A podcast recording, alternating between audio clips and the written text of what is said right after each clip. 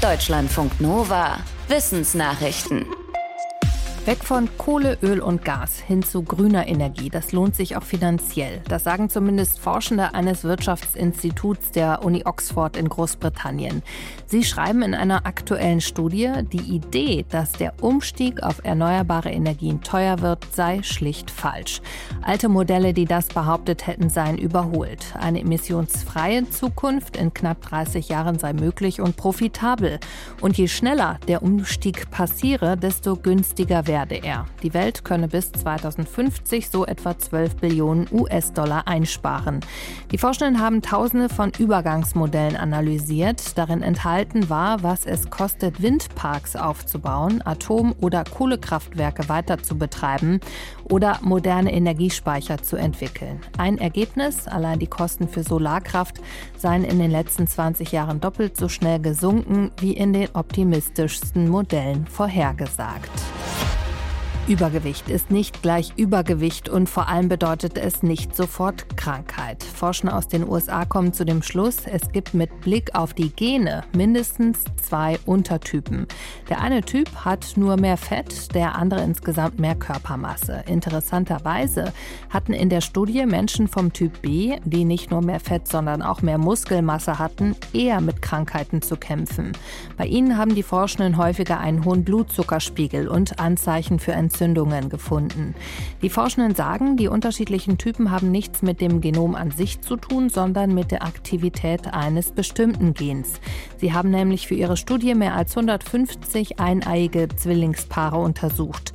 So gelangten sie an Daten von Menschen, die genetisch gleich waren, wo aber die eine Person schlank und die andere unerklärlicherweise deutlich dicker war.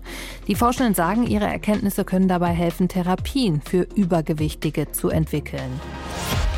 Wie lassen sich schreiende Babys am besten beruhigen? Wenn Eltern keinen Grund fürs Schreien finden, versuchen sie es mit unterschiedlichen Tricks. Vom auf dem Arm schaukeln über im Kinderwagen herumschieben bis zum Herumfahren mit dem Auto. Ein Forschungsteam aus Japan hat Mütter verschiedene Methoden ausprobieren lassen und mit Videos und Pulsmessungen den Erfolg überprüft. Laut der Studie hat folgendes Vorgehen am besten funktioniert. Erst fünf Minuten herumtragen, dann fünf bis acht Minuten im Sitz halten und dann ins Bettchen legen.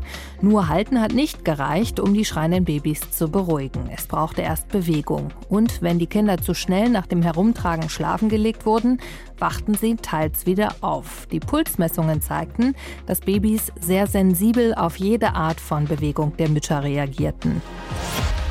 Der Anbau von Kakao ist umstritten, weil dafür große Flächen an Regenwald gerodet werden. Eine Feldstudie in Peru, unter anderem der Unis Würzburg und Göttingen, zeigt jetzt, wie sich auf bestehenden Flächen der Ertrag von Kakaopflanzen steigern lässt. Neben bestäubenden Insekten trugen auch Fledermäuse, Vögel und Ameisen dazu bei. Zum Beispiel war die Ernte größer, wenn auf den untersuchten Flächen auch viele Fledermäuse und Vögel unterwegs waren. Eventuell, weil sie Spinnen und Ameisen in Schach halten, die sonst bestäubende Insekten fressen würden. Und die Insekten wiederum erhöhen den Fruchtansatz bei der Kakaopflanze.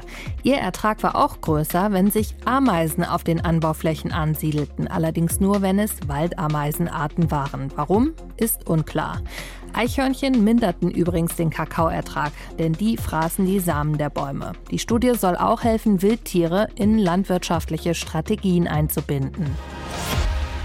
Kindernamen sind Anzeichen für kulturelle Entwicklungen. Zum Beispiel in den USA sind außergewöhnliche Kindernamen beliebter geworden. Ein Anzeichen dafür, dass Individualismus in der Gesellschaft einen höheren Wert bekommt.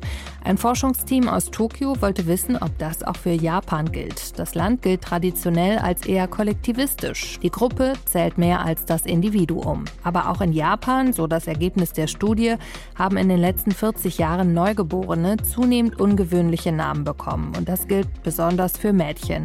Die Forschenden vermuten, dass japanische Eltern sich gerade für ihre Töchter immer stärker wünschen, dass sie ihre eigenen Wege gehen. Japan ist der Studie zufolge nicht nur bei den Namen, sondern sondern auch generell individualistischer geworden. Menschen leben beispielsweise häufiger alleine und sie lassen sich eher scheiden. Schon die ersten modernen Menschen haben möglicherweise Werkstätten errichtet.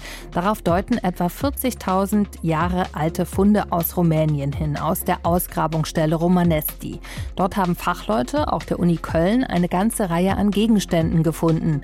Darunter Schleifsteine und auch Steinklingen, die vermutlich für Pfeile und Speere genutzt wurden. Interessant fanden die Forschenden, dass die Klingen sehr standardisiert hergestellt, aber wohl nie genutzt worden waren. Das spricht aus ihrer Sicht dafür, dass es sich um eine steinzeitliche Werkstatt handelte. Die Forschenden vermuten, dass Romanesti damals ein wichtiger Ort war, denn sie fanden dort im Westen Rumäniens auch Gegenstände, die aufgrund ihrer geochemischen Zusammensetzung aus Gegenden stammten, die mehr als 300 Kilometer entfernt waren. Deutschlandfunk Nova